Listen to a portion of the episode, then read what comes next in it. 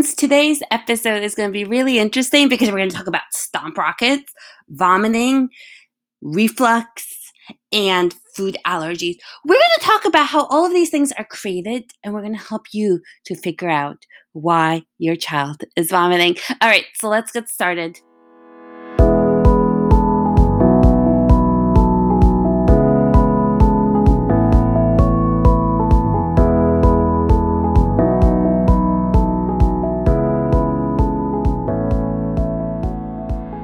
I'm Dr. Evka, the mom at the playgroup who's in charge of the food and the lecture series, empowering other mothers when something seems off with their children, sharing mindset work when it comes to motherhood, medicine made understandable, and mastery of your child and who that child is when they have food intolerances, feeding challenges, or other of your concerns. You've heard that I'm a family doctor, a feeding physician, a life coach, a nutritionist, and a best-selling author. But if you ask me, I will tell you, I'm another mom just like you, and I'm your friend. Just remember that this information is being shared for educational purposes only and some of it's opinion based. If you have a specific medical concerns, please see your regular doctor. That's not me. Little Peter stared at the vomit pool beneath him. His outfit was stained with liquid stomach contents. Sweat dripped down his brow as it passed through his brown hair. There was formula in its liquid form as well as cracker, still mostly intact. It was covered his shirt. Peter's mother held him tightly in her arms. She kept him upright and hoped that, that the vomit would not go down the wrong way. It was a sight to behold. Her clothes were soaked too. On her hair were pieces of undigested food, and her eyeglasses were covered in the thin brown mist. She wiped the last of the vomit off Peter's lips and then cleaned her face as well with another towel. Then the torrent of vomit came again. This time, it seemed even more forceful than the last. More vomit on their clothes, more vomit on their bodies, more vomit on the floor. The stench of vomit filled the air with a pungent odor, Peter's mom thought. Oh no, there it is, once again. This time, Peter's mother had a plan. When the whole ordeal was over and both of them were washed in their new clothes, she picked up the phone. She looked through her list of contact numbers until she found just the right one. There it was, the number that she was wanted. The phone number of Peter's family doctor, who worked alongside pediatricians in the same medical office, all of them seeing children.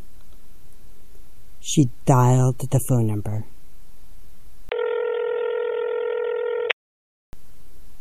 And explained again what happened. Little Peter had vomited once more, and that they needed to be seen for a medical visit. Perhaps there was something else that the doctor could do to help them. Lately, there seemed to be a lot of episodes of vomiting. The receptionist on the other side of the phone line told her, Tuesday. You can have an appointment with a doctor on Tuesday. Tuesday? Just a day away. The next day, Peter and his mother found themselves at the doctor's office. They sat down in one of the office exam rooms and waited patiently for the doctor to come. When the doctor came into the room, Peter's mom stated, My son had been vomiting a lot. The doctor and Peter's mom had a back and forth conversation in which the doctor eventually diagnosed Peter with reflux, and Peter was sent home with a prescription for histamine one blocker. Mom, couldn't wait to go to the pharmacy. She couldn't wait for Peter's frequent episodes of vomiting to end. She hoped that the medication, histamine 1 blocker, would do the trick.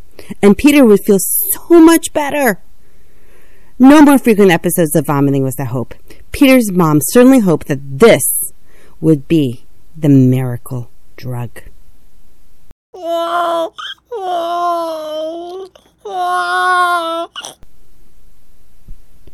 What happened? That day, after Peter took his medicine, he continued to vomit. The next day, despite the medicine, the vomiting continued just as frequently as it did before. Peter's mom thought, Was this the wrong dose? Was it the wrong prescription? She couldn't figure out why Peter continued to vomit so much.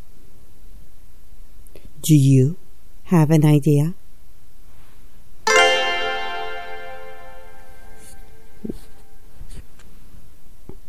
When you have a young child who is vomiting, what does that mean? How do we know if it's reflux? What if it's something else? The list of medical conditions that lead to vomiting in young children is too large. How do we go about figuring out the reason for the vomiting, and what are the similarities and differences between some of the different causes of vomiting in young children? For instance, what are the similarities and differences between reflux and food allergies, including FPIES? After all, in all of these medical conditions, food moves in reverse through the digestive tract. Some of these medical conditions take a while to figure out. Remember little Peter, whose mom took him to see the doctor for recurrent episodes of vomiting?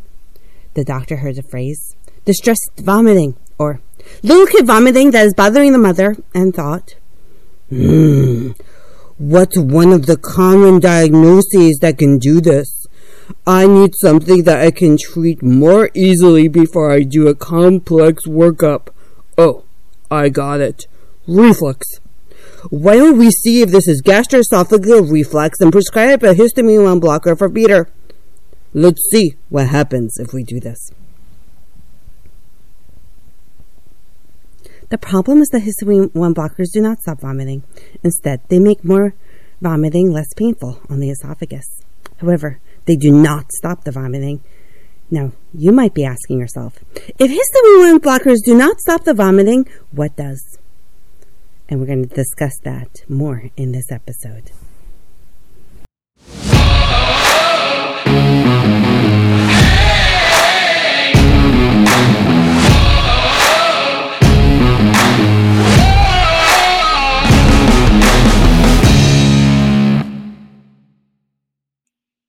Time for a little commercial break. This episode is sponsored my my redo of my Dr. Evka or the Feeding Physician website. Go on there. I have a whole bunch of new freebies for you, and if you'd like, you can now sign up for my weekly newsletter. I kind of got a better sense of where I want to take this platform, and you can kind of see that on the website if you go on and check it out. I look forward to talking to you more. Okay, back to the episode. If your child vomits repeatedly, what will help stop the vomit? It truly depends. It depends upon the reason for the vomiting. Recently, I came across an online Facebook post that was written by a mother with a child food, with food allergies. She wrote, Many doctors have now told me that FPIES and reflux are not related. I don't believe it. Are there resources or proof out there? In response, I told her, You are both right. This is a complex topic that I can't answer by writing a Facebook post. Instead, I wanted to post all about it on my website. Hence, series number 21 was born. By the way, you may want to know what FPI is. It's a kind of food allergy. We'll talk more about the differences between food allergies and reflux. I understand where the doctors are coming from when they say no, FPIES and reflux are not related. They might have only 10 to 15 minutes to see you in your office, and the actual answer is way more complex. They just don't have the time to go over all of it in great detail. Thus, instead of saying, it's too complex, they may think about all of the ways that FPIES and reflux are not related. Thus, you hear them tell you, no. A more accurate statement is, Food allergies, including FPIES and reflux, are not related in some ways, but they are also related in other ways. That's even more of an accurate statement, but explaining the reasons for it would take a long time. And the doctor may only have 10 to 15 minutes to see the child and you in the office. I'll discuss the similarities at some point. But right now, in this episode, I'm going to talk about the differences between food allergies and reflux when both can give you vomiting.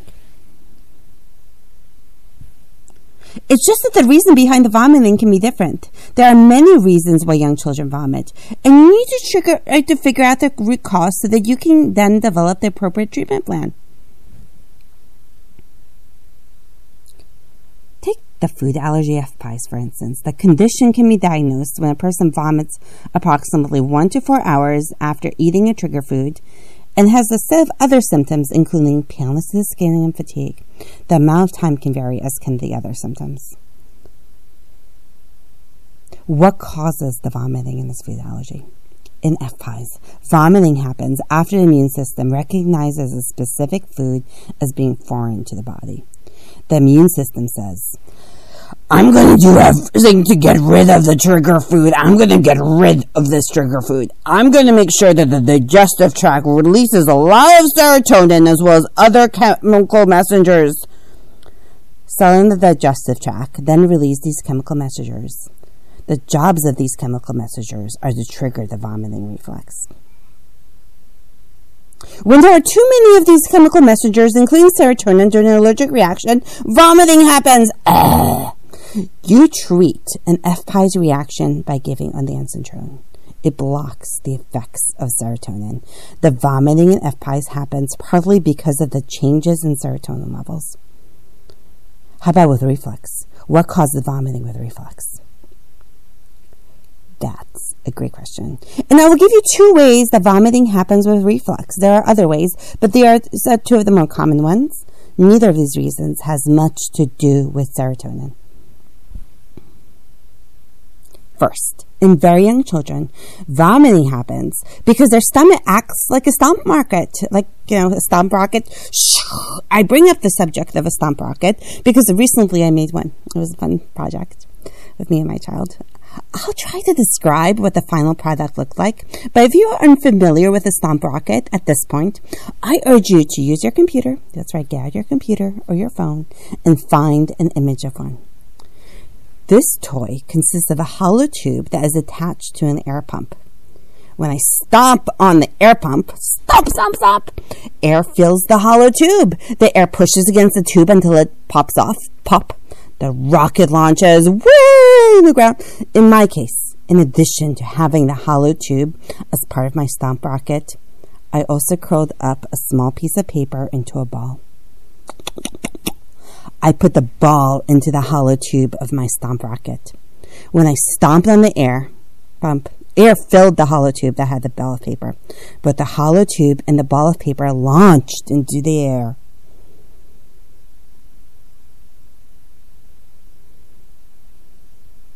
Now, there are two ways that I can hold a hollow tube attached to the air pump. In the first way, I can hold one end of the hollow tube on the ground. Air cannot escape from the end of the hollow tube that is firmly held to the ground. The ground is acting like a sort of sphincter to prevent air from going that way. This is how a stomach works when the sphincter connecting the stomach to the esophagus is closed shut. Food can't go back up into the esophagus and eventually out of the mouth. This sphincter allows the food to move in one direction, further down the digestive tract into the intestines. Now, let's say that I hold the stomp rocket in a different way. I pick up the hollow tube so that is no longer on the ground. Both ends of the hollow tube are now in the air.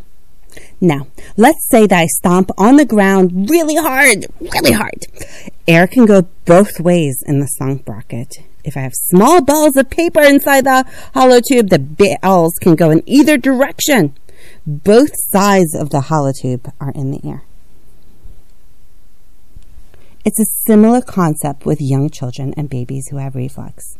Their sphincters that would prevent food from going up into the tube connected to the mouth are loose. They're not firmly attached to the ground. When their stomachs do their jobs as air pumps, food goes both ways, either further down the digestive tract into the intestines or further up the esophageal tube and perhaps even straight out of the mouth. Got it? It takes babies a while for the sphincter to become stronger. It takes a while before the stomp rocket, known as the stomach, has one and firmly attached to the ground, allowing food to go in only one direction. This is a mechanical issue that's tied to physics. It's not due to how serotonin affects certain structures around the brain that trigger vomiting. Vomiting and reflux happens because of a loose sphincter between the stomach and the esophagus. This is something that just happens to just about everybody. Just about every baby has a loose sphincter that connects the stomach to the tube that goes up to the stomach. Sometimes doctors assign a name to vomiting that happens with a loose sphincter. They call it reflux. But it's not really a disease unless it's more severe. More severe reflux is known as gastroesophageal reflux disease. It's a condition where a lot of the stomach acid flows back in the esophageal tube connecting the mouth and stomach. It flows back so much that the tube gets an acid burn. It gets irritated from all that extra acid. If this tube is irritated enough, then the sphincter might not really work. When the stomach does its air pump job, food might go both ways. Not just further down the digestive tract. It might also go straight up from the stomach into the tube and eventually perhaps up and out of the mouth. You have to think that when the tube is irritated, sometimes the sphincter is irritated too. Not always. In addition, the moist tissue that lines the inside of the tube connecting the mouth and esophagus can get irritated. It has nerve endings. When it's irritated enough, it acts like a young child might act if really irritated. The child might tell a parent about the mean thing that another child did. The child might want the parent to retaliate on their behalf. In the same way, the tube connecting to the mouth to the esophagus might say, You know, I'm really irritated and crabby. Let me lash out and tell my parent to hurt this child. The nerves in the stomach tell the brain, make the body vomit. Like a very compliant mother who allows her child to get away with just about everything, the brain listens to the child. The brain mother listens to the child. The body vomits, all thanks to the esophagus and the direct nerve pathway between the digestive tract and the brain. Got it. To recap, there are different pathways to the same result. Let me talk about those two pathways. One pathway is that of the body noticing a toxin such as a food allergen. In response to this toxin, the body makes chemicals such as serotonin, and these chemicals eventually arrive at trigger zones in the brain. At the trigger zones, the brain recognizes these chemical messengers and elicits a vomiting response. Now, let's talk about the second pathway to the same result of vomiting. The second pathway has to do with the direct nerve connection between the irritated digestive tract and the vomiting centers of the brain. We just talked about a few moments ago. In other words, there are multiple pathways to the same result vomit. In fact, many conditions, both pathways are present. If you have a child who has repeated episodes of FPIES and often vomits, their esophagus might eventually get irritated. If you have a child whose esophagus becomes too acidic because of gastroesophageal reflux disease, then their esophagus might also get irritated. If you have a child who has an allergic condition like eosinophilic esophagitis, then the esophagus might also get irritated, irritate the stomach enough, and the person might vomit. Does this give you a better explanation of why I believe that reflux and food allergies, including FPIES, are not related in some ways? In other ways, they are related. When you look at a child who has vomited, you might think that all vomiting comes from the same place. It doesn't. There are multiple pathways to the same result of vomiting. Each disease might follow only one of the pathways, or more than one of the pathways. It really depends. If you want to improve the frequency of vomiting, you need to both figure out the disease and also figure out which vomiting pathways are being activated.